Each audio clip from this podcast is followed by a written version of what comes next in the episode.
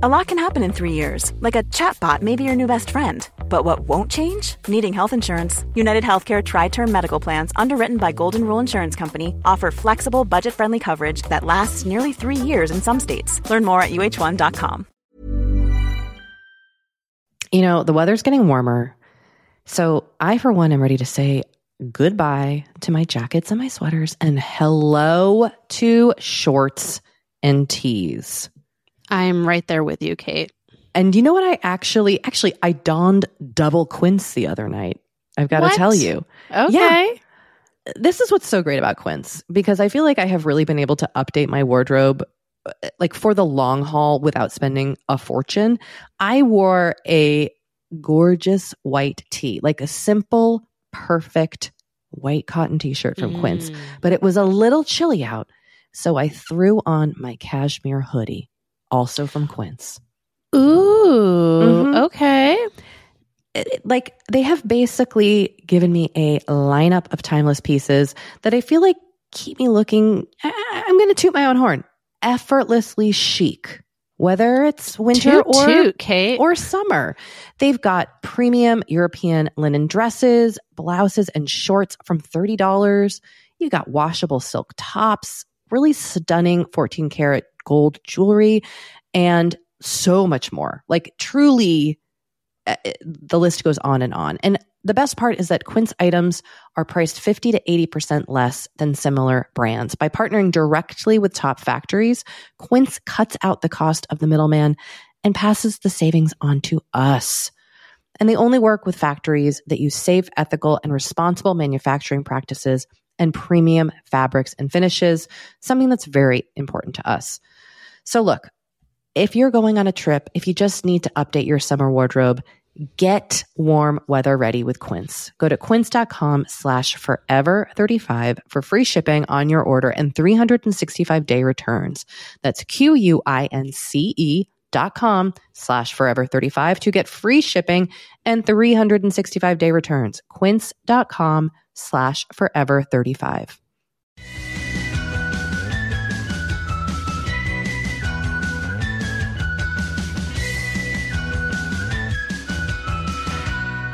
Hello, and welcome to Forever thirty-five, a podcast about the things we do to take care of ourselves. I'm Kate Spencer. And I am Dori Shafrir. And we are not experts. No, but we are two friends who like to talk a lot about serums. We're so glad you're here. I've got a serum report for us today. I'm so excited. Well, listen, before we get started, a friendly reminder that our website is Forever thirty-five Podcast. It's got links to everything we mention on the show. You can find us on Twitter at Forever thirty-five Pod. Excuse me. Instagram at Forever thirty-five Podcast. And of course, there's the Forever thirty-five Facebook group where the password is serums. Indeed. And you can sign up for our newsletter at forever thirty-five podcast dot com slash newsletter. If you'd like to reach us, you can call or text us at seven eight one, five nine one, zero three nine zero. And you can email us at forever thirty-five podcast at gmail dot com. That's it. That's the stuff. That is the stuff. Okay. Should I launch into my serum update? Launch away, Kate. Okay. So, excuse me. I don't, I'm, I'm drinking my smoothie and it's cold and maybe it's resulting in flumminess. Um, so, you know, when we first started this podcast many moons ago, we used to do a little fun ditty where we compared a high-end product and a more affordable product. Just called it a simple high-low. You may we recall. Bring that back. We should bring that back. That was fun. You may recall I compared Dior Uh, lip glow to a product called Baby Lips. Do you remember Baby Lips, Story? Oh, yeah. Do you remember what company in their right mind names a product Baby Lips? I, I mean, mm. the answer is Maybelline, uh, but it's a very strange, very strange name for a product. But anyway, so we used to, we would compare, right? Essentially dupes. Mm-hmm. And we've talked about dupes at length on the show. So one of the biggest ones we get asked about is finding a dupe for Vintner's Daughter, mm-hmm. uh, which is a high-end luxury face oil Vintner's Daughter Active Botanical Serum. So the founders, the two founders of the website Skin School, which is a dupe site where you can go in, enter any a product, and it will, the algorithm churns out dupes for this, for your product that you put into their little finder, which is a super cool tool. The creators of Skin Cool, Skin School, came out with their own botanical oil facial serum called Kin and Grail. And this product is essentially a dupe for Vintner's Daughter. Okay. Which they're now not, we're talking. They aren't hiding this. Like, essentially, they've, I, I find that they have very much been like, this is a dupe. You know, they're not like claiming otherwise. I think they essentially went into it like, hey, we can also create a luxury facial oil that isn't as expensive, you know, with not, no celebrity endorsements or, you know, digital marketing or whatever. So, so we've got these two products, Vintner's Daughter and Kin and Grail. And so I have both, and I've been trying, I, I've used Vintner's Daughter now for a few years on and off. I really like it. Okay. Okay.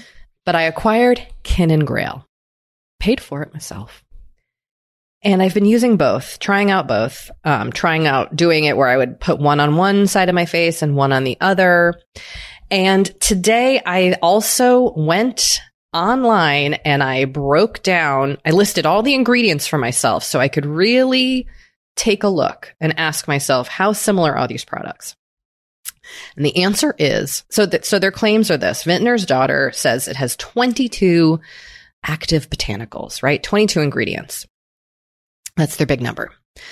Kin and Grail are going with twenty-three. Mm. Um, so of all the ingredients that Vintner's Daughter lists, well, let me pull up my Excel document that I made. These two products have nineteen of the same ingredients. Ooh. This includes things like avocado oil, bergamot, bergamot, calendula, carrot oil, evening primrose, frankincense, grapeseed, lavender, lemon peel, rosemary, sea buckthorn. I mean, it's it's a very extensive list. And if you look at their two websites, they're both very transparent. They they list their ingredients. So question. Sorry, question. Yes, yes, go ahead. Um, are the similar ingredients the first f- ingredients or like the ones at the bottom? Dory, that's an excellent question. Let me just toot-a-loot back over to their websites to do a quick comparison, because in my Excel document, um, I had to do it alphabetically so I could add things up. So hold on. Okay, hold on. Sorry. Hold on, Dory. Shop. Active botanical serum. Uh, da, da, da. Fuck, where's the ingredient list? Uh, here we go. Okay. Okay, so you ask a great question. On the Vintner's Daughter website, they list the ingredients alphabetically. Ooh. Over on Kin and Grail's website, they seem to be listed in a random order. That well, it, begins- shouldn't be ran- it shouldn't be random. It should be the most well, active ingredients are always at the it, beginning. Yes, yes, yes. So, but I mean, it's a it's not alphabetical is, is what I'm trying to say. And they begin with grapeseed oil, hazel seed oil, avocado oil, evening primrose oil, sunflower seed oil, which would make which would make sense is probably those are the, the base oils of the product. Hmm. Just a guess as a non-expert. Yeah, I mean, I still want to find out. Oh, no, they, they do list it. If you if you hover over ingredients on the Vintner's Daughter website. Oh, yes, here we go. Here we go. You're right, Dory. Okay. So we've got over. I was like, I think they're like legally. I mean, yeah, I you're right. They have to like list them in order of whatever. Okay, so do you want to read these off, and I can compare? Yes. You read Vintner's, and I'll read Kin and okay. Grail. Okay. Okay. Grapeseed oil. Grapeseed oil. Hazelnut oil. Hazel seed oil. Hazelnut seed oil. Yes. Okay. Um, citrus limon, and then in parentheses, lemon peel oil. Okay, so Kin and Grail has that product, but it's at the end of their list. Their next one is avocado oil. Okay, that is Vintner's next one. Okay. Then we have lavender oil. We've got evening primrose over here in Kin and Grail, though lavender is a product, is an ingredient. uh, rose flower oil. So over here, we've got sunflower seed oil. Okay. Which I and don't think Vintner's Daughter has. And then, um, and what was the one that you just said? Evening Primrose? Wait, I'm lost. No, now. You said Evening Primrose. No, I'm reading. I'm reading them. You're comparing them with what I'm saying. Okay, okay, okay, okay. Go, go, go. Okay. Uh, Carota sativa, carrot seed oil. The next one over here at Kin and Grail is calendula extract, but they do have carrot seed oil on the list. Okay. And then we come to Evening Primrose seed extract. I see. Now, what's interesting is that I don't know if the extract and Evening Primrose oil are the same thing. And I'm mm. going to guess that they're not. I don't think they are, because on the on this ingredient list, they distinguish between oil and extract. I see. So now here over in Kin and Grail territory, uh-huh. they have rose extract and Evening Primrose oil. And then they also have something called dog rose fruit extract. Okay, so the next one here is rose hip seed extract. No rose hip over in Kin and Grail territory. Let me just and triple then... check against my Excel spreadsheet. Hold on. Yeah, there is no rose hip. In... Then we have okay, uh, neroli flower oil. So this is one that is not in Kin and Grail. On my, okay. I have this in my Excel doc. Yep, that's the one that's that's just Vintner's. And then we have bergamot peel oil. Okay, hold on. Back to my Kin and Grail. Okay, they do have bergamot, but it's farther down the list. Okay, we're in uh, alfalfa extract territory now. Okay, uh, Vintner's has alfalfa leaf powder, but not for another few ingredients. So see, Next, like when yeah, I just want to pause for a second. When, this is the nitty gritty of like, are these dupes? Eh? I mean, yes, but when you really get into what these things are, I don't, I don't know like how much of a difference something's going to make between an extract and an oil, et cetera, et cetera. Well, okay. And also they don't have to put how much. Like we have no idea what the proportions are here. Exactly. It could be like ninety-nine percent grapeseed oil, and then like. You know what I mean? Like, we yes. don't know. Right. So it's really hard to say without knowing proportions. But what I will say is just based on this very, and we have not finished. I don't think we need to go through all of the so, ingredients. But, yes. But like, I think that the ingredients are similar enough that I could see why they would call it a dupe. Yeah, I agree. And I will say that I found in, and I've used Vintner's Daughter way more than I've used Kin and Grail, because I've used it for a few years now on and off. And I, it's a really, I think it's a beautiful face oil. But the Kin and Grail was very nice. It worked just fine. And, you know, I don't, I've never seen like massive changes in my skin texture or tone with either of these products. I will say with the Vintner's Daughter, I noticed my skin's much softer. But mm. the, here's my the one hang up about the Kin and Grail product that if money were not an option, I would not. This is why I wouldn't buy it. Like if I could just spend money, you know, freely, you would get you would, would stick get the with Vintner's. Yes, for one very. P- perhaps superficial, but to me important. I cannot stand the smell of the Kin and Grail. I can't stand it. Oh, and I don't like the smell of the Vintner's. Right. So maybe you but, would like this, but you're not a big smell person, period, in your not products. Not really. Yeah, and I haven't tried the Kin and Grail, so I can't speak to it. It's got a sharper, kind of grassier scent, and the Vintner's Daughter is a bit more floral. Actually, now that I'm inhaling them at the same time, they're not too off. But I, I really, like, that was the when I opened the Kin and Grail and put it on my face, I was like, oh. And I don't know. That's just me. That's just personal. You know, our noses are all different. So, mm-hmm. But I will say, mm-hmm. you know, the price difference is one hundred eighty-five dollars versus fifty-nine dollars. I mean, that's a pretty big price difference. Yeah. So I think if you have been curious about the Kin and Grail, it is worth giving it a try. Definitely. Okay. It seems T L D R, to me, try the Kin and Grail. I mean, I, again, it's like it to me. It seems, unless you are like a person who needs to have the luxury item, you want to really dig into, you know, the process of how these products are made. Vintner's Daughter has this you know, whole story of April, the founder, being a winemaker and where they get their ingredients. And they really, they do break it down on their website, you know, about, you know, where they're, they source and yada, yada. Anyway, you can really mm-hmm. dig into these things. But if mm-hmm. you're just like, I want to try a face oil, try the cheaper one and see if you like it. There we go. Okay. Scientific experiment completed for the day. Oh, thank God. Um, anyway, whew, that's it from me, Dory. That, I mean, I'm glad we went there. Um, okay, so I just wanted to throw this out there. Should we set twenty twenty-two intentions? Yeah, I think we should.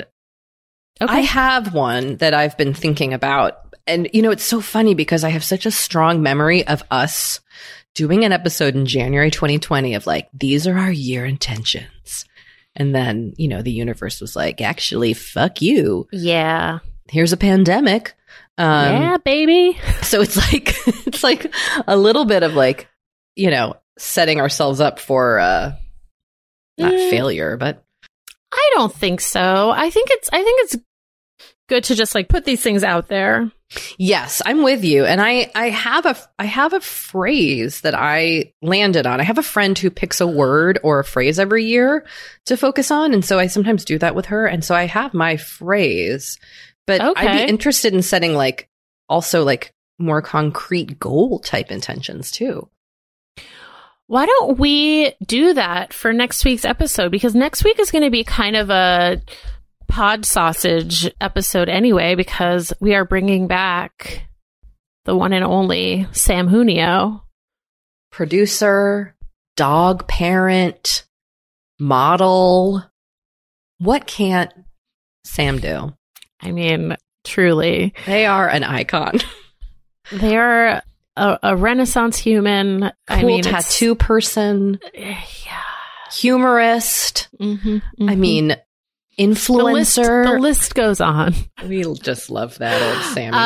Um, but maybe we should have Sam do their twenty twenty-two Ooh. Intentions if they would be up for that. We can okay. we can run it by them. Okay, well, we'll put it into the group text and see yep. what they say. All right, I'm excited for this. I am too, because you know what? I'm genuinely curious about what your intentions are. What if my intentions were like, move to Antarctica? I would be so sad if you were like, so my intention is to like move back to the East Coast and stop podcasting or something. Like, what? Uh, like, what if what if one of us just really comes in hot with news that we haven't told the other person? Wow. That would be that would be a lot. But look, Kate, I wouldn't put it past you. I've got so many secrets under my belt. Ah. Don't you know, but there ah. is a really interesting um, writer's residency in Antarctica, isn't there? I have a friend who did it. So that oh, could be yeah. an intention for you, Dory. Okay. I mean, probably not, but okay. All right, well, I look forward to that. And I also kind of can't wait to hear if listeners are setting intentions for themselves for the next year. I mean, and when we say intentions, like, this is loosey-goosey. We don't need any of this, like, New Year's resolution stuff unless it works for you. Mm-hmm. You know? Mm-hmm. No judgment. Mm-hmm. But also, if you just want to roll into the new year with no intentions, respect that is to you. Fine. Yeah, we have no skin in this game. No, literally none. None.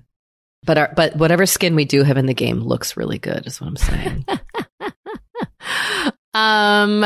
Well, let's read our guest's bio before Ooh, we take a little break. Such an interesting conversation coming up. We do. Um, it's with Susan David, who is one of the world's leading management thinkers and an award-winning Harvard Medical Harvard Medical School psychologist. Her number one Wall Street Journal best-selling book, Emotional Agility, based on the concept that Harvard Business Review heralded as a management idea of the year and winner of the Thinkers fifty Breakthrough Idea Award, describes the psychological skills critical to thriving in times of complexity and change. Susan's TED Talk on the topic of emotional agility has been seen by more than eight million people. She is a frequent contributor to the New York Times, Washington Post, Wall Street Journal, and guest on national radio and television, named on the Thinkers fifty. Okay, blah, blah, blah. We don't need to read this. Um, she is on the faculty at Harvard Medical School and is a co-founder of the Institute of Coaching. And Susan lives outside of Boston with her family.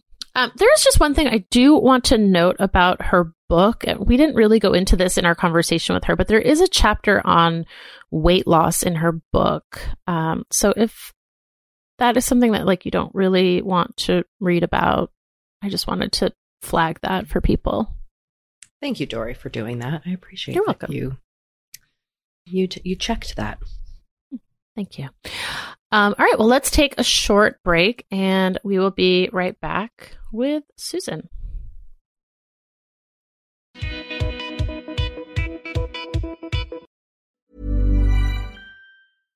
Hi, I'm Daniel, founder of Pretty Litter. Cats and cat owners deserve better than any old-fashioned litter. That's why I teamed up with scientists and veterinarians to create Pretty Litter. Its innovative crystal formula has superior odor control and weighs up to eighty percent less than clay litter. Pretty Litter even monitors health by changing colors to help detect early signs of potential illness. It's the world's smartest kitty litter. Go to pretty litter dot com and use code ACAST for twenty percent off your first order and a free cat toy. Terms and conditions apply. See site for details.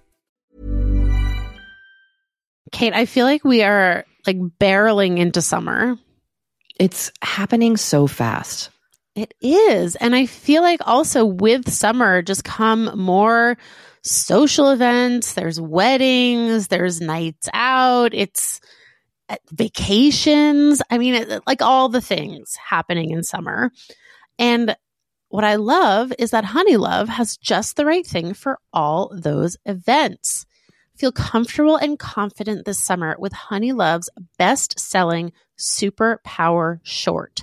The Super Power Short smooth shapes and lifts, giving you a flawless silhouette under any outfit with targeted compression technology that distinguishes between areas where you want more support and areas you need less compression. It's designed to work with your body, not against it. Speaking of working with your bod, the crossover bra, which I'm wearing as we speak. I wear that my, thing every day. I do too. Uh, it's my favorite Honey Love piece. Let me let me just tell you why. Yeah, get oh, into okay, it. Okay, do you want to tell me why? No, no, I was just going to say, like, I, I, I don't even need to wear it to events. I wear it, like, the event is every day of my life. Yes, that's such a good way of putting it. The bra gives all the support of traditional bras without using any underwires. And just like sidebar, I have put on some of my old underwire bras lately and been like, oh, God, like, get this off of me. No, thank once you. you. Once you start wearing Honey Love, you're just like, no, not yep. going back. You see also, how it like, could be. Yes. Also, like summer sweat under those underwires is like, ugh, the worst. Now you don't have to worry about it. Get the support you need with the comfort you deserve and treat yourself to the best bras and shapewear on the market. Save twenty percent off at honeylove.com slash forever. Use our exclusive link to get twenty percent off honeylove.com slash forever. After you purchase, they'll ask you where you heard about them, and please support our show and tell them we sent you. The summer vibes are just getting started, so shape your life with Honey Love. You know, the weather's getting warmer, so I, for one, am ready to say goodbye to my jackets and my sweaters and hello to shorts and tees. I'm right there with you, Kate. And you know what I actually, actually, I donned double Quince the other night. I've got what? to tell you. Okay. Yeah. This is what's so great about Quince, because I feel like I have really been able to update my wardrobe like for the long haul without spending a fortune. I wore a gorgeous white tee, like a simple, perfect white cotton t-shirt from mm. Quince, but it was a little chilly out. So I threw on my cashmere hoodie, also from Quince. Ooh, mm-hmm. Okay. It, like they have basically given me a lineup of timeless pieces that I feel like keep me looking, I, I'm going to toot my own horn, effortlessly chic, whether it's winter toot, or, toot, Kate. or summer. They've got premium European linen dresses, blouses, and shorts from thirty dollars. You got washable silk tops, really stunning fourteen karat gold jewelry, and so much more. Like truly, the list goes on and on. And the best part is that Quince items are priced fifty to eighty percent less than similar brands. By partnering directly with top factories, Quince cuts out the cost of the middleman and passes the savings on to us. And they only work with factories that use safe, ethical, and responsible manufacturing practices and premium fabrics and finishes, something that's very important to us. So look, if you're going on a trip, if you just need to update your summer wardrobe, get warm weather ready with Quince. Go to quince.com slash forever thirty-five for free shipping on your order and three hundred sixty-five day returns. That's Q-U-I-N-C-E dot com slash forever thirty-five to get free shipping and three hundred sixty-five day returns. Quince.com slash forever thirty-five. You know, Dory, we talk to a lot of really fantastic, intelligent people on this podcast. But I don't know, maybe you're like us and you want to go even deeper. Mm, I'd love to go deeper. We like to go deep. And that's not only possible with today's sponsor, but also easy to accomplish on Masterclass. Every year I get really into the classes offered and the instructors offering them. Like I'm all over the place with the things that I like on Masterclass, but this year I am very interested in the class Redefining Feminism, which is fourteen lessons from Gloria Steinem. Okay. Now, they dissect issues women face in the U S and ways we can play a role in the feminist movement in our everyday lives. Look, I majored in women and gender studies in college, so this is right up my alley. But even if you didn't, even if you're like, this is the first time I'm I hearing mean, those words. I would argue, especially if you didn't. Yes. Get into it with Masterclass, because this is the year you can really learn from the best to become your best with Masterclass. Go from just talking about improving to actually doing the things you've been wanting to do with Masterclass. And it doesn't have to be Redefining Feminism with Gloria Steinem. It can be gardening in your own garden or your yard or patio. It can be learning to cook, cook Indian food or designing a space that you love. Masterclass offers over one hundred eighty world-class instructors. So whether you want to master like negotiation with Chris Voss or think like a boss with Martha Stewart, or maybe capture your vision through photography with Petra Collins, Masterclass has you covered. With Masterclass, you get unlimited access to intimate one-on-one classes with the world's best. And right now, our listeners will get an additional fifteen percent off an annual membership at masterclass.com slash F thirty-five. Get fifteen percent off right now at masterclass.com slash F thirty-five. That's masterclass.com slash F thirty-five.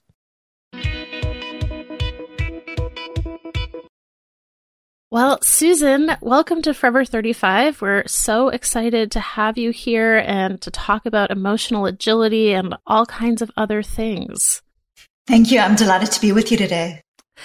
Uh, so we start off uh, all of our interviews by asking our guests to talk about a self-care practice that they have. So is there something that you do regularly that brings you, that that you would consider self-care? Great question. Yeah, I think one of the most uh, profound experiences that I've had around self-care, which started very young, has actually been journaling. Um, and that process started uh, when I was around fifteen or sixteen and my father died. And I used journaling as a way to uh, process my experiences. And so actually that is both a self-care practice, but also feeds very much into my work about uh, emotional health. And it's something that I do frequently.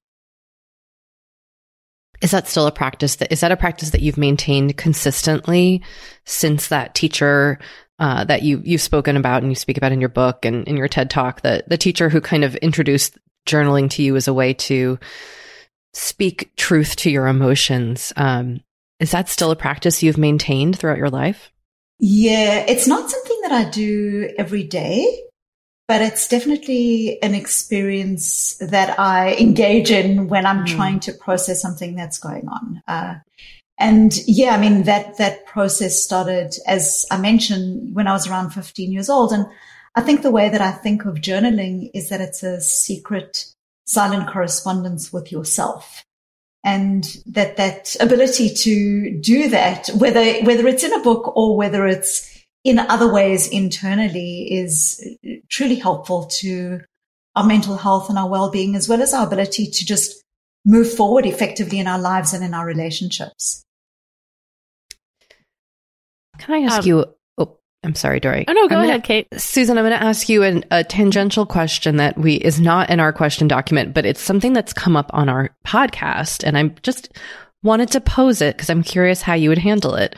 We had a listener re- reach out to us and ask what to do with all the journals that they have written.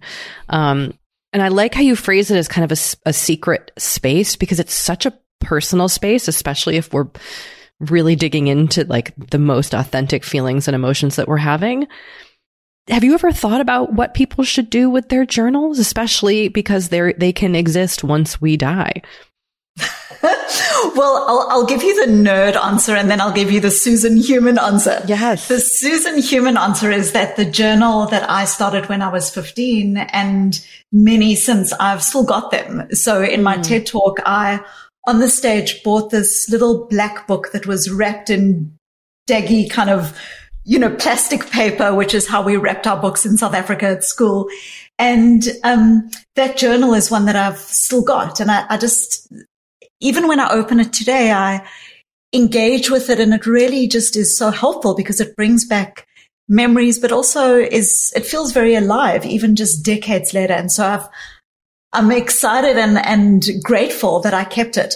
Uh, the research part of journaling really suggests that when one journals, the best way to think about journaling is that you aren't journaling for an audience. Mm. So when, for instance, we've done Uh, research that looks at telling someone to write, and a typical way we do this kind of journaling experiment is where you say to someone, write about something that feels emotionally evocative, and it's twenty minutes a day for three days. And literally after six months, we find that the people who've journaled have uh, high levels of well-being, high levels of goal attainment. I mean, really profoundly uh important outcomes. But what's critical in these journaling studies is that when you are writing for a supposed audience, you don't actually get the same results as if you just truly engaging in that correspondence with yourself. You're writing for yourself.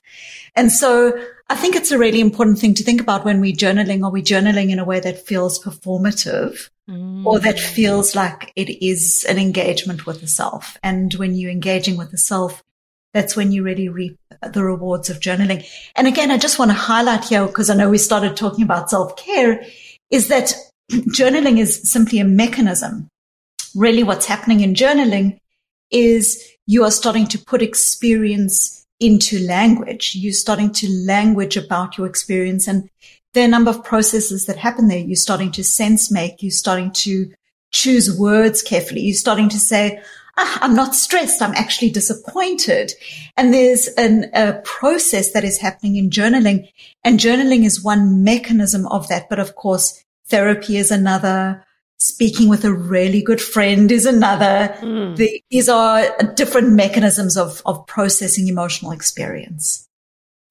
I loved your discussion of journaling in your book because, in part, because I feel like a lot of, um, creative like creative guides suggest free writing or journaling, but they they don't really talk about any studies or yeah. you know, any scientific reasons behind it. So it was really interesting to read all of these studies um, that have been done about the power of journaling. So that that was really interesting. And it also reminds me, or I feel like it does kind of connect back to a lot of what you talk about in the book of kind of people being their own unreliable narrators.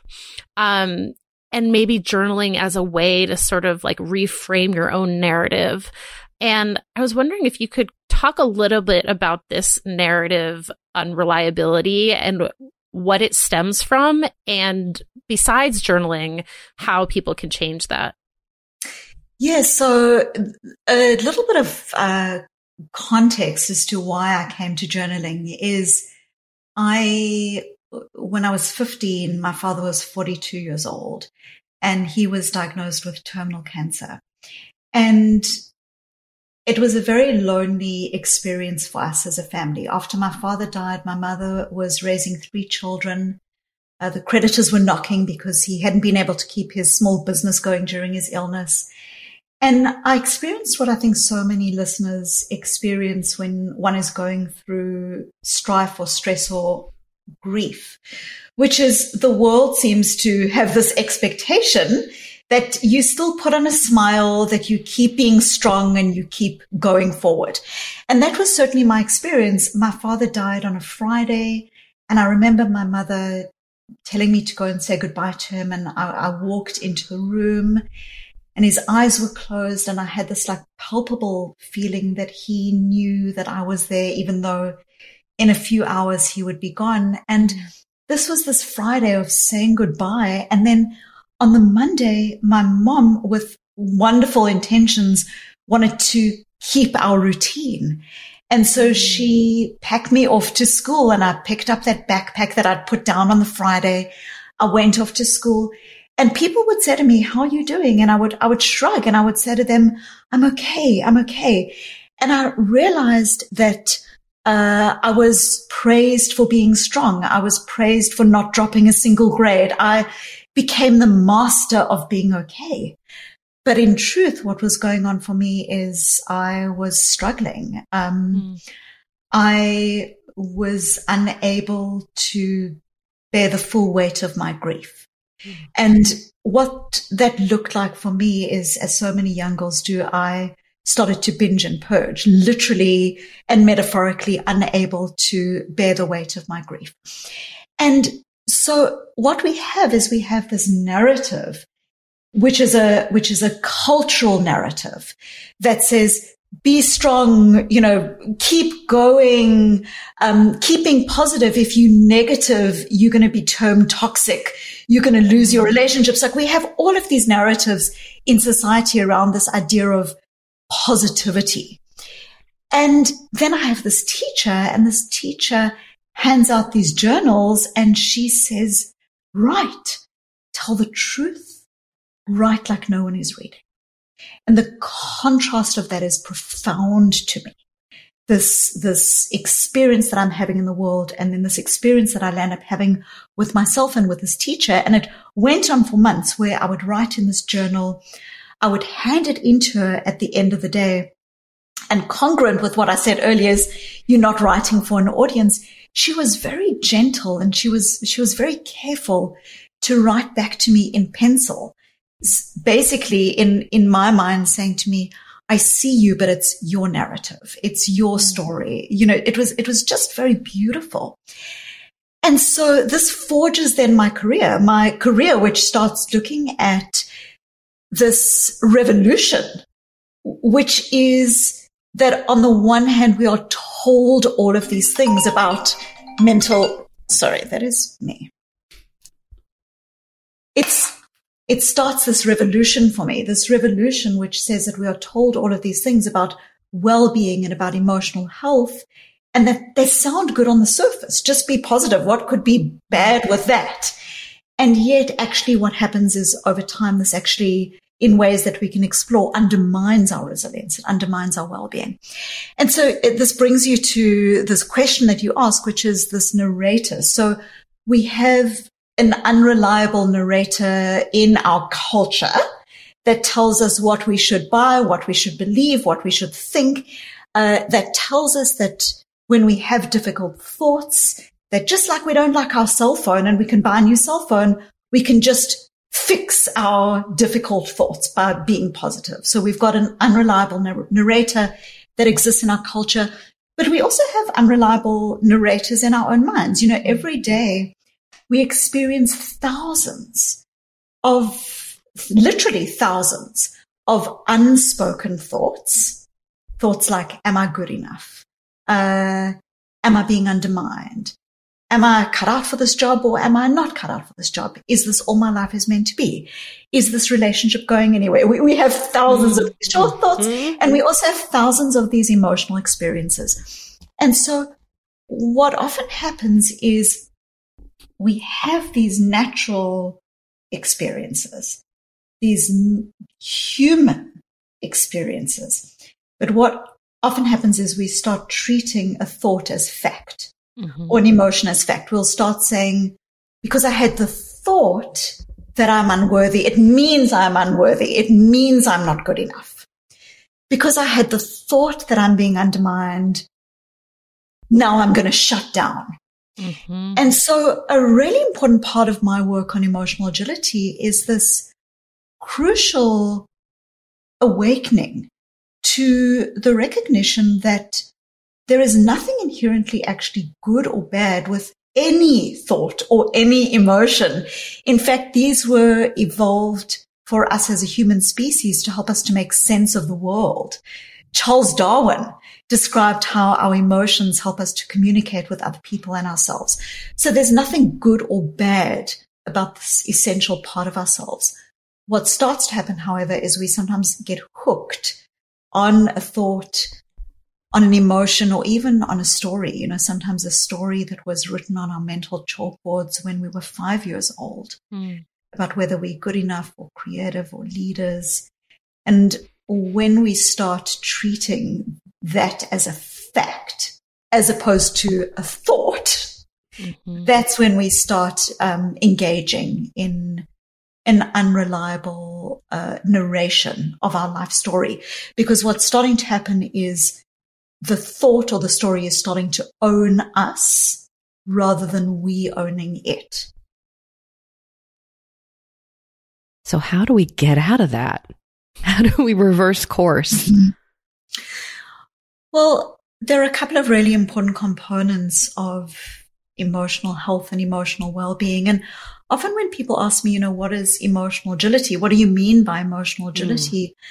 I'll say to them, you know, at at its core, at its core, my work is really about being a healthy human being. It's about seeing ourselves. I, I grew up in South Africa, and there's this beautiful greeting you hear every day on the streets of South Africa. It's it's a Zulu greeting. Uh, people will say, Sawubona, yebo sawubona, and it basically means hello. But when sawubona is literally translated, it its intention is powerful. It means I see you, mm. and by seeing you, I bring you into being. And my work at its core, emotional agility at its core, is about a sawubona to the self. It's about seeing the self. It's about dropping the struggle with whether we should or shouldn't feel a particular thing. And so emotional agility in a short form is about these skills that help us to be healthy human beings in the world. But in its longer form, it's really the skills that involve our ability to be compassionate with ourselves, uh, to be curious with our experience, and to be courageous. And so I can go into some of those skills in a more granular way, if that would be helpful in terms of how we dig ourselves out of that unreliable narration. I think so. I mean, I don't, I don't think you need to recount everything that you talk about in your book, but maybe just like a brief overview, I think would be helpful for listeners. So uh, I think one of the first and most important is that, as I've already spoken to, we have this idea that we have good or bad thoughts or good or bad emotions. And what often comes bound into that is that if we feel sadness or grief or anxiety, disappointment, stress, that these are bad emotions and we should push them aside. And so what we start doing is we start then hustling with ourselves. We start, it's almost like if you imagine that these uh emotions are part of our normal experience, but we start saying, I'm not allowed that emotion, or I'm not allowed this emotion, I'm not allowed that emotion. And so what we start doing is we start engaging in an internal war with ourselves, an internal struggle. And a really important part of emotional health and well-being is literally dropping the rope.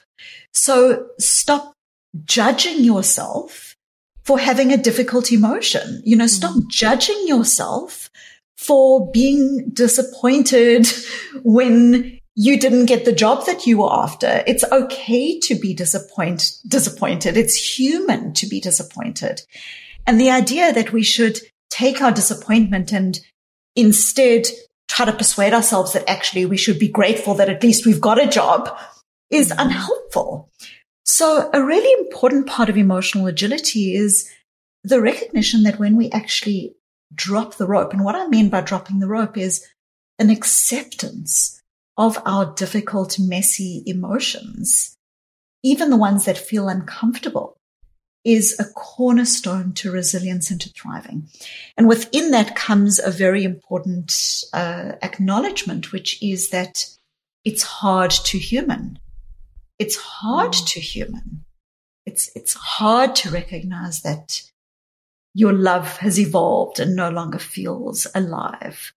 You know, it's hard to feel an experience of stress at work. And so a very important part of emotional skill is uh, elevating compassion, self-compassion. And, you know, what is self-compassion? It's like for every person who's listening, if you just recognize that, you know, maybe you're thirty-five, maybe you're forty, maybe you're forever thirty-five, whatever mm-hmm. you are. Um, but, but if we just close our eyes for a moment, we can recognize that whoever we are and however old we are, there is actually a five-year-old inside of us. And that five-year-old is tapping you on the shoulder.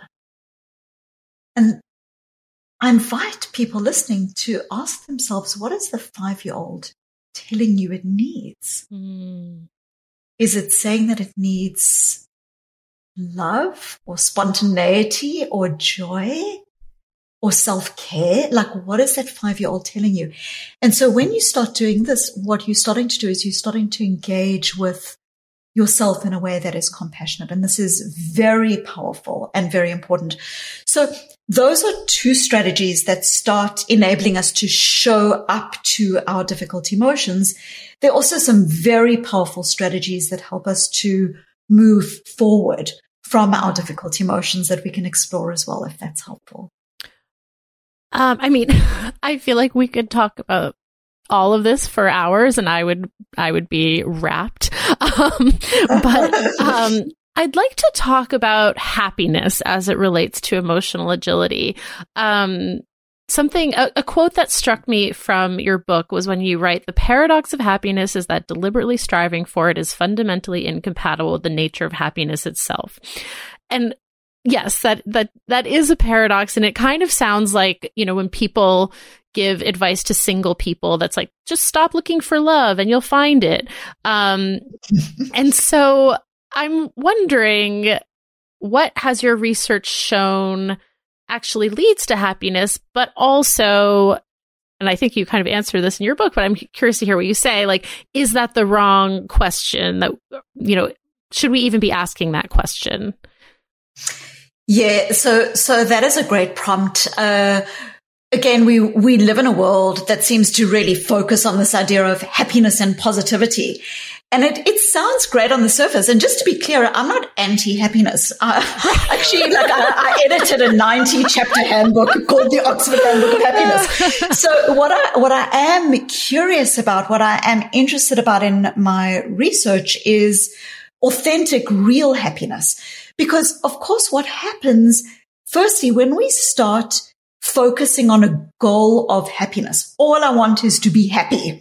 What it does is it it brings with it some uh, really, really detrimental aspects to our well-being. Mm. The first is that um when you set a goal of happiness, it's not like you ever reach a point where you say, aha, um, I'm happy. That's like checked off my checklist. Right, right. You know, now let me go and do something else. Right. So what happens is when we have a goal of happiness, it's, it's a false goal. We, we can mm. never reach the point of having achieved it. Mm. And so we are in a constant cycle of feeling that we aren't good enough. Life isn't good enough.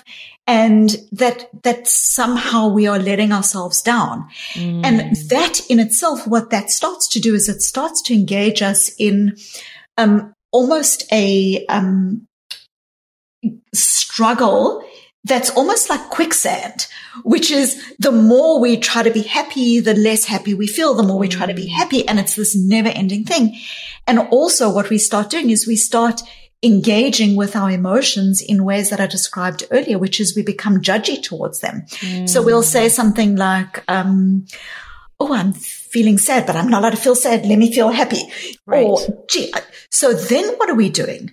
When we do that, we are literally segmenting off all of the human emotions that are core to helping us to adapt and thrive in the world. Mm. When you are in a job that you are unhappy in because you feel bored, as an example, that boredom, that boredom is not somehow you being negative.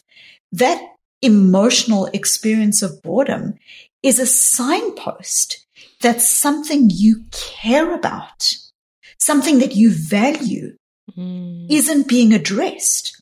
And so when you just push aside the boredom and keep going, it's not like your job's going to suddenly be a happy job. What's going to happen is you're going to turn around in five years' time and you're still going to be in the unhappy job um, right. because you haven't used the data that your emotions are signposting. You know, our emotions contain data. And so a really important part of emotional agility is recognizing, you know, boredom signals that I need more growth. Mm. Uh, grief signals that there's, there's love that I've had in my life.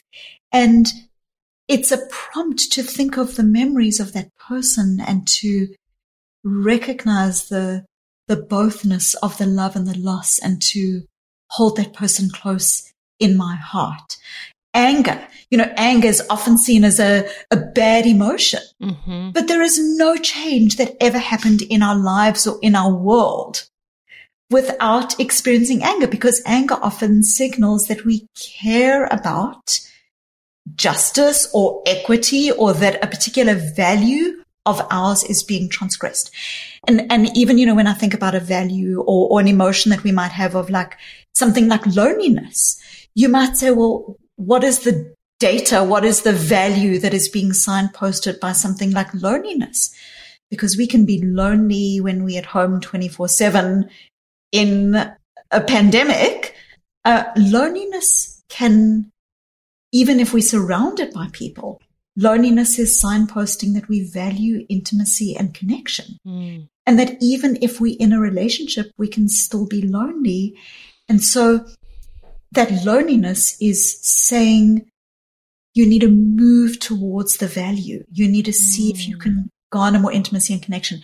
And so as becomes clear when we focus only on one emotion of or one experience of happiness as a goal, what we actually do is we shrink our lives and we actually become less resilient because we aren't then able to adapt to the world as it is, not as we wish it to be, which is a dazzling and painless world, but a world that is a world in which difficulty and heartbreak are built into the agreement with life.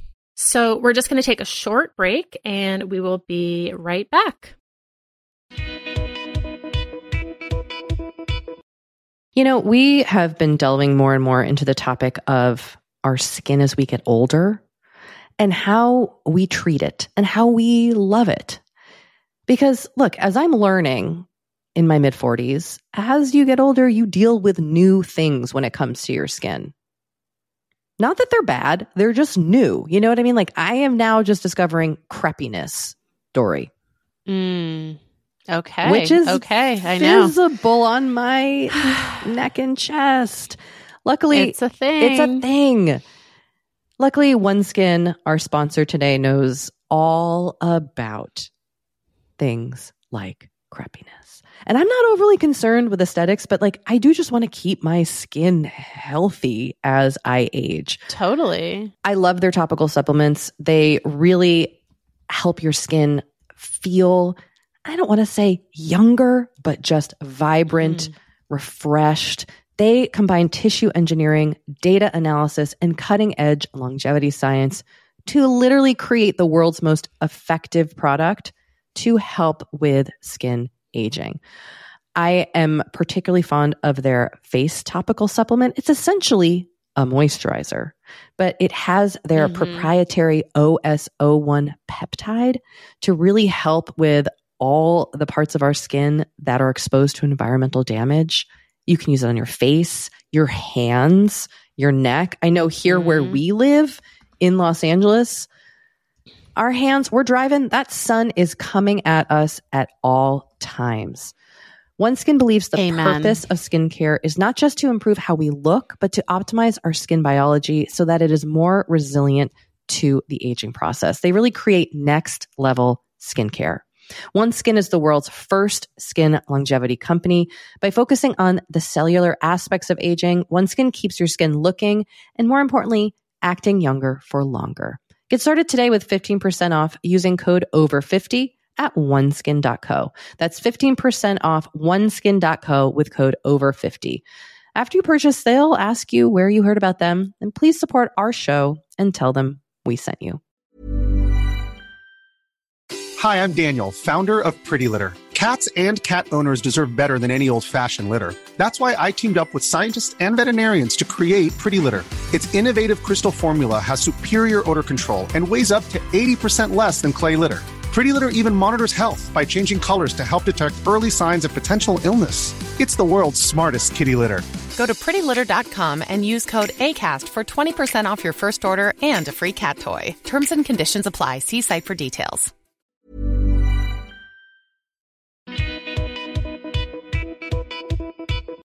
Okay, we're back. Susan, can I ask you about the concept of the gratitude journal?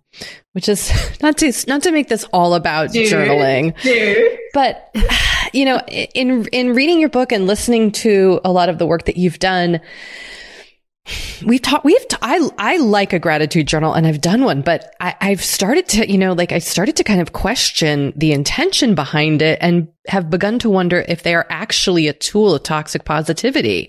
So I would love to kind of hear your thoughts um, about this practice. Yeah. So toxic positivity and the tyranny of positivity is something that I explore a lot in my work and did in my TED Talk as well. And really, you know, what is uh, toxic positivity? And this feeds into the question.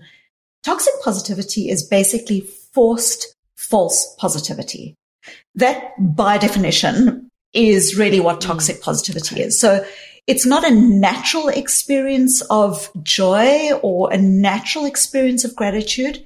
It's forced false positivity. And in our culture, it is a culturally endorsed denial and avoidant coping strategy. Mm. So mm. toxic positivity, when you say to yourself, just be positive, or when you say to someone else, just be positive, what it is at its core is it is an avoidant coping strategy wrapped up in rainbows and sparkles, but it's an avoidant coping strategy. And so then to your question, when you are experiencing a natural occurrence of joy or a natural experience of gratitude, when you look at your life and you go, oh my goodness, I'm grateful for all that I've got. And I want to acknowledge that. That is very powerful and it's very positive.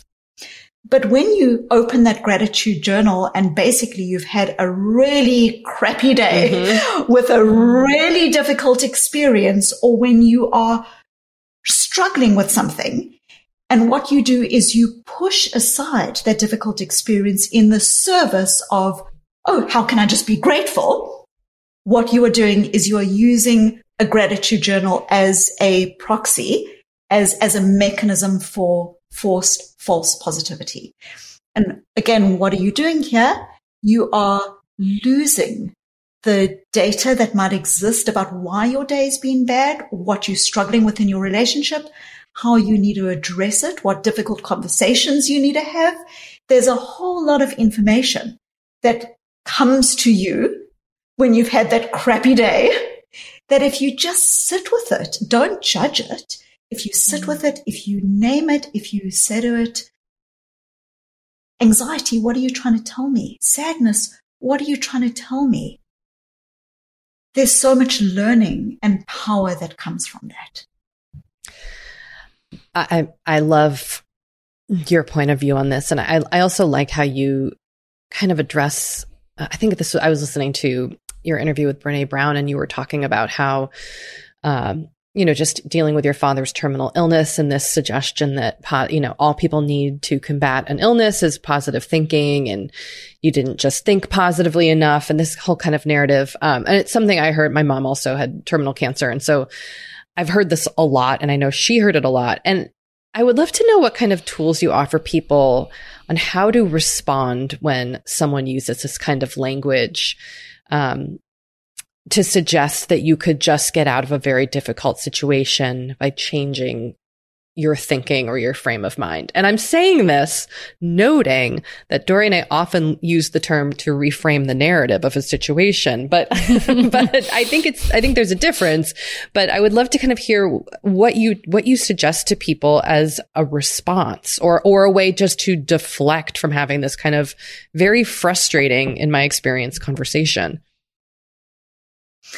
Yeah, when someone says to you, just be positive, really what they're saying is, my comfort is more important than your reality. You know, that's really what they're saying, because they're saying at some level, I can't metabolize your pain, and therefore I'm just going to tell you something that feels like a platitude. I'm not going to acknowledge that it's a platitude, mm. because everyone says it, and, mm. and it sounds right. It sounds legitimate. But, you know, in truth, if as, as a friend who died of uh, cancer said to me, she was like, you know, if, if just being positive would somehow cure my cancer, believe me, I would be positive. yeah. Um, but, but clearly, it's not going to work. And, and if we think about the other aspect of this narrative, what are you basically saying? What is the, what is the other more insidious aspect of saying that to someone? What you are actually saying is that at somehow, at some level, you are responsible for your cancer, that your cancer is there, or your illness or your difficulty or your breakup is there because you haven't found a way to be positive enough. Mm. And it is, it makes me so mm. angry. Yeah. It is so outrageous. It's such a profound form of unseeing another person's pain. And so when we are in difficulty and people do that to us, sometimes they're not doing it because of ill intent. Sometimes they're doing it because that's what they've heard. That's what everyone says to them. Mm. And so it can just be really powerful to say, I just need someone to be with me right now. Please hold space for me. You know, I don't need solutions. I am just looking for connection. If you're looking for where to help, you know, here's some things that would be really meaningful to me. These, obviously, it's going to depend on the relationship. Yeah. It's obviously going to depend on the context. But um, I think I think there's there's power in in shaping the level of or the rules of engagement around this, because when someone's going through an experience like cancer, as an example, but there are many other examples of this. And when everyone around you is telling you to be, be positive, what it really means is that these moments that you have that could be moments of authenticity and connection actually become moments of fakery.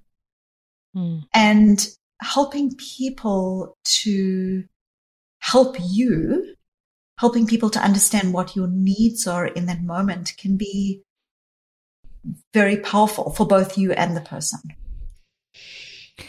That, that makes me think about your chapter on um, raising emotionally agile children, um, because I have a toddler, and you know, I think a lot about having an authentic connection to him.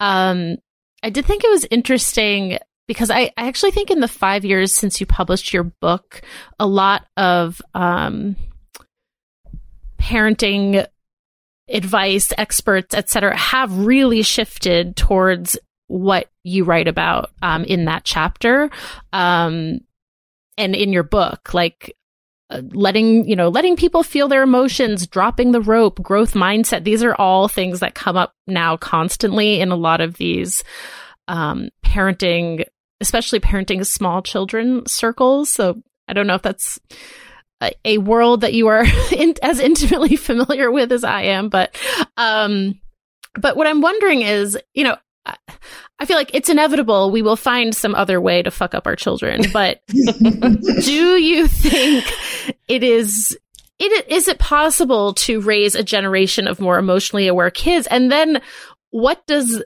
their adulthood look like? Like, I imagine it would be less, there would be less of an audience for self-help books, but um, beyond that, you know, kind of what, what does that look like? Yeah, this is a really important question. Uh, there's been, since I wrote Emotional Agility, but, but even beyond, there's been a lot of uh, recognition around this need for emotion coaching uh, in children. And I think what also becomes really important though, is that it's not only about showing up to your children's difficult emotions. There's, there's also some foundational skills that come with that. Mm. And it's the same, it's the same for us as adults. So for instance, um, it's not just about, oh, I want to approach myself with a level of compassion and like in the struggle by dropping the rope. There's also some core emotional skills. So for instance, uh, one of the things that I found in my work, uh, when I, when we talk about difficult emotions is we'll often say something like, I'm stressed. Mm-hmm. You know, I'm stressed is very common as an umbrella label to describe what it is we're feeling. But there's a world of difference between stress and disappointment. Stress and that knowing, knowing feeling that things aren't going according to plan. So when we go beyond initial label, that's an umbrella label, and we say, what are some more granular experiences? What are some more granular emotions that I'm having here? Mm. This is, this is what in psychological terms is called emotion granularity. And now we're moving beyond just showing up to difficult emotions. We're actually starting to develop profoundly important emotional agility capacities. And these are capacities that help you, again, to get a distance from your narrative, to, to create that really important space so that you can say, okay, I'm feeling unworthy, or I'm feeling overwhelmed, or I'm feeling stressed, or whatever it is. Who do I want to be as a person in this moment? You know, that beautiful Viktor Frankl uh, sentiment, that idea that between stimulus and response, there is a space. Mm. And in that space is our power to choose. And in that choice lies our growth and our freedom. So when we are hooked, when we, when we treat a thought or emotion like fact, there's no space between stimulus and response. I'm feeling undermined. I'm going to shut down.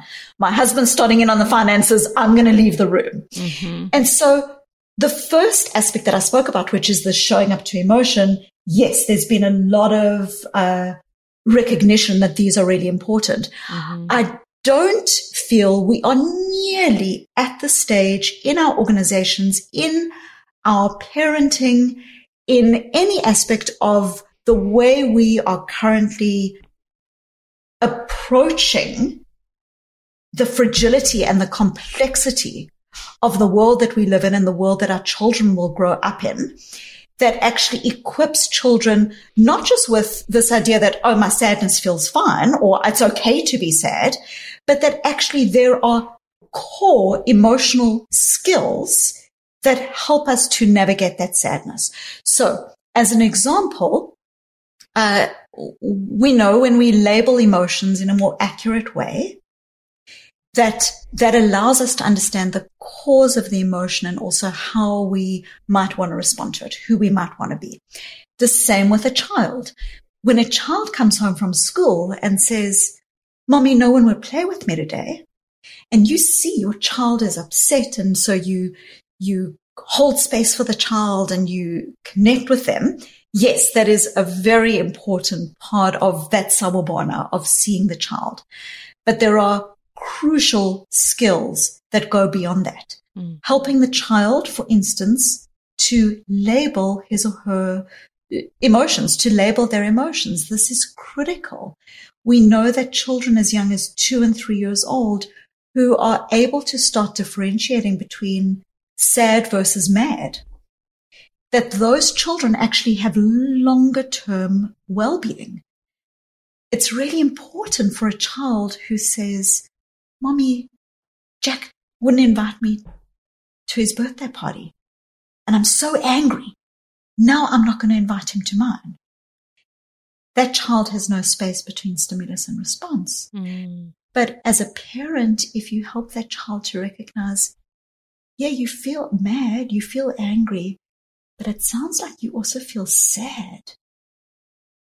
So, so you're helping the child to label emotion. The other thing that we're doing is we're helping the child to recognize that our emotions contain signposts mm. to the things that we care about. So in this example, it sounds like you feel really sad because friendship is important to you. Who do you want to be as a friend? How do you want to go to school and act as a friend? What does friendship look like to you? What we are starting to do here is we are starting to help our children not just to show up to their emotions, but actually to develop their moral compass, mm. their values, their sense of who they are in the world, their capacity to feel an emotion, but also not be driven by the emotion. Our emotions are data. They're not directives. And so to the question that you ask, I think there's been small strides that are made in the showing up piece. But I think that one of the greatest tragedies of our time is that these kinds of emotional agility skills are still considered soft. Mm-hmm. They, they are still sidelined. They are still seen as gendered. Mm-hmm. You know, they're still seen as feminine in contrast to mathematics and strategy and logic. And so they're denigrated. But, but, for the child who is growing up in a world in which the pandemic that they've experienced is going to be probably the first of many, mm-hmm. in which their hearts are going to get broken, mm. these skills are the skills of the future. Did you take notes, Dory? Does that answer some of your question? No, I mean, it's it, these are all uh, these are all things that really resonate with me. So thank you for. for raising them.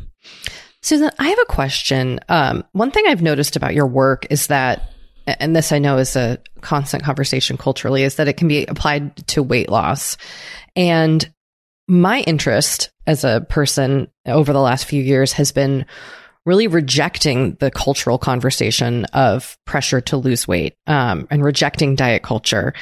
And I'm curious how you can take a lot of the values about which you speak and use them to kind of reject a lot of these larger cultural pressures, the pressure to look a certain way, the pressure to behave a certain way, or as the aforementioned, this kind of pressure to prescribe to a certain body image. Um, I, f- I find that that, you know, like that challenge, this idea of self-comparison to another person is hard enough, and you speak to that, but how about when you're going up against a message that is larger than just one person?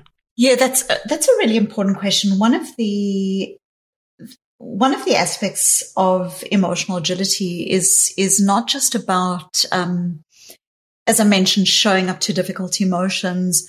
It's not just about creating distance from yourself and your emotions, you know, in terms of what are the data? What's the emotion signposting? Um, but it's also about starting to connect with the heartbeat of your why, mm. the heartbeat of your values and who you want to be as a person mm. and how you want to be living your life. And we not only live in a world of never-ending, in-your-face social comparison, uh, but we also live in a world in which, as human beings, we are primed to engage in what is called emotion contagion.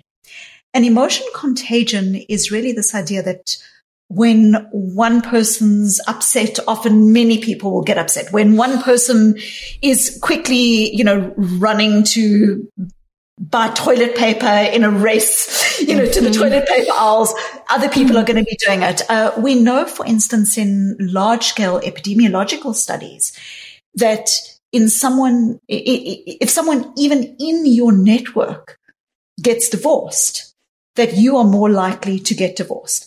And really what I mean by bringing up this, this research, this combination of comparison and social contagion, is that we as human beings are primed actually firstly to look at what other people are doing. Mm-hmm. So what other cars people are driving, what shows they're watching, how they're spending their time, like all of these kind of things. And we are primed to then start adopting or almost mimicking those kinds of behaviors and those kinds of experiences. That gets exacerbated a thousandfold when we're starting to see this on, on social media, because now, of course, no longer am I just comparing myself to some geeky kid that, you know, was with me in eighth grade and is now driving around in a Ferrari and is sure. just turned twenty-one. I'm now comparing myself to fifty thousand of these people. And so a really important part of emotional agility is the, the groundedness that happens in the question that Kate asked, which is, who do I want to be as a person? What is important to me?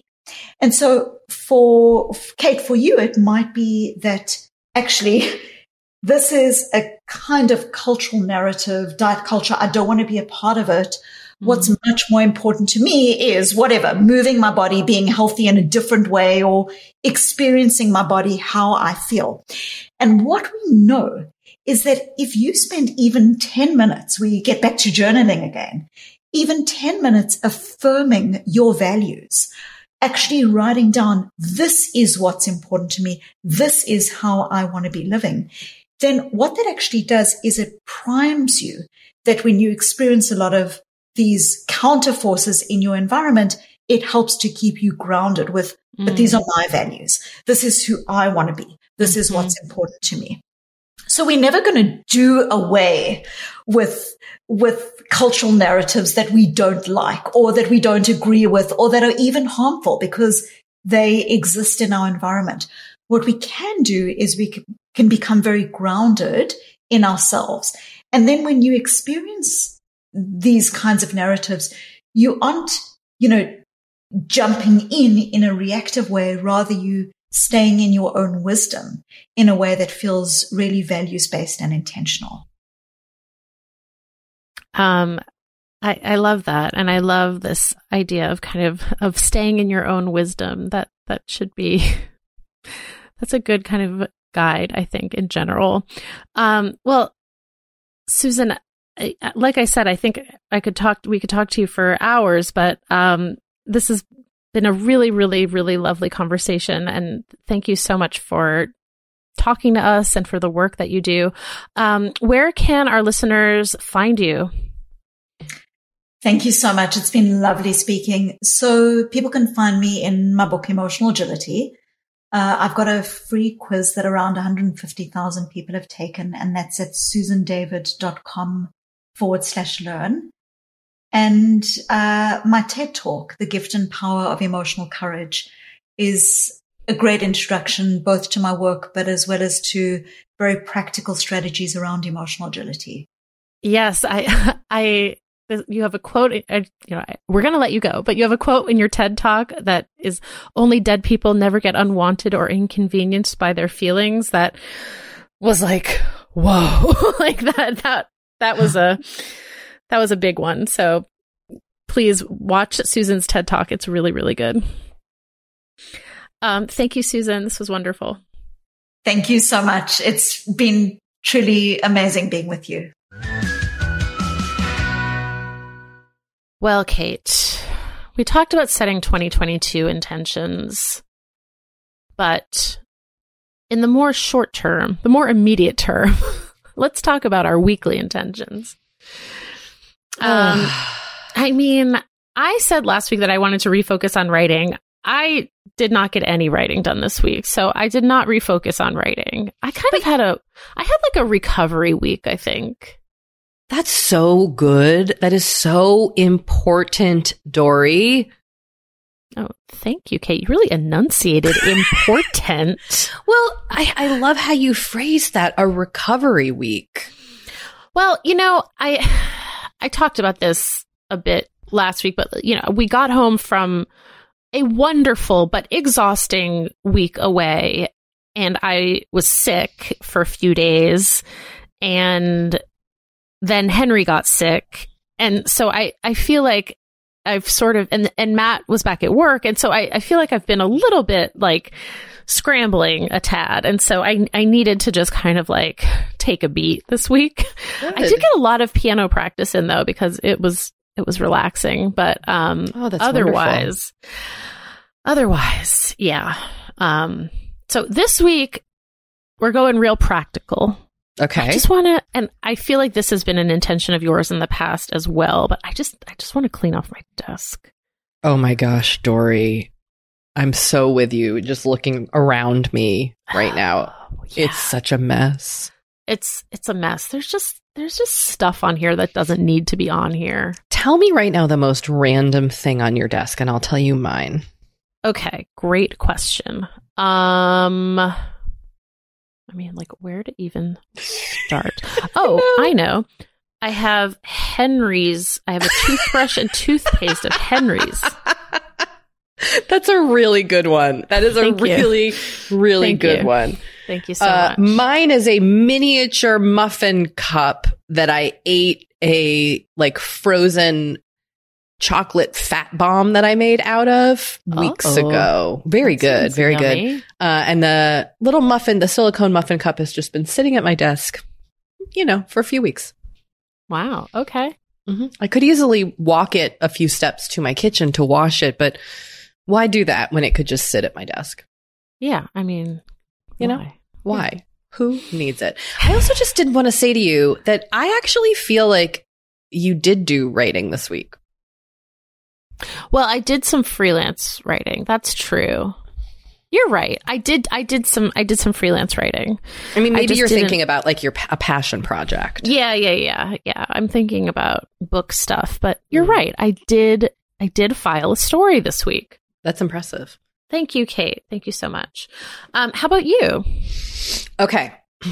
Well, last week, as we know, I focused on nail biting. And then, of course, I painted my nails with nail glue and I had to remove that. And now I'm, I'm, it's been good. I will say it's been good. I've been kind of just kind of taking more care of my nails, you know, like trimming my mm-hmm. cuticles and using my jojoba oil and mime gloves every night. And I don't know, I feel kind of good about it. And I also have noticed, like, one thing I've practiced is like, I'm still kind of biting them, but I also will just be like, you know what? We don't do that right now. Mm. Okay, brain? And just kind of like reset. Mm. I try to reset. So I do have kind of like a little cheerleader in my head that's like, hey, remember, we're trying not, we're trying to take a break from eating these nails all day long. All right. Okay. And here's my here's my intention for this week. It's coming up. It's the last week that my children are in school. Mornings are kind of a, a slog in our house. Like, I'm having a hard time getting out of bed. I'm tired in the morning. My kids are tired. So my intention for this week is just to get up fifteen minutes earlier than I normally do. Like, get up and get out of bed. Mm. And not, you know, in the morning, I'm like heating my broken hand and I'm like, you know, looking at my phone. And so I'm trying, I want to just start my day fifteen minutes earlier. That's it. Just to kind of get everybody moving so we're not doing the like cr- crazy last minute, you know, rush out of the house every day, which is so draining and it's like not good for anybody. No, it's not. It's not. Well, Kate, this has been a delight. Dory, thank you for chatting with me. No, I mean, you. thank you. Truly. No, no, you. No, no, no, no you. You. Fine, I'll take it. Fine. I'll take okay. it. Fine. Fine. All right. All right. Well, listen, everybody, Forever thirty-five is hosted and produced by us, Dory Shafrir and Kate Spencer, and it's produced and edited by Sam Junio, and Sam Reed is our project manager, and our network partner is ACAST, and our listeners are you. We're so grateful for you. Oh, thanks for listening. I love that. Okay. Thanks, Dory. Bye.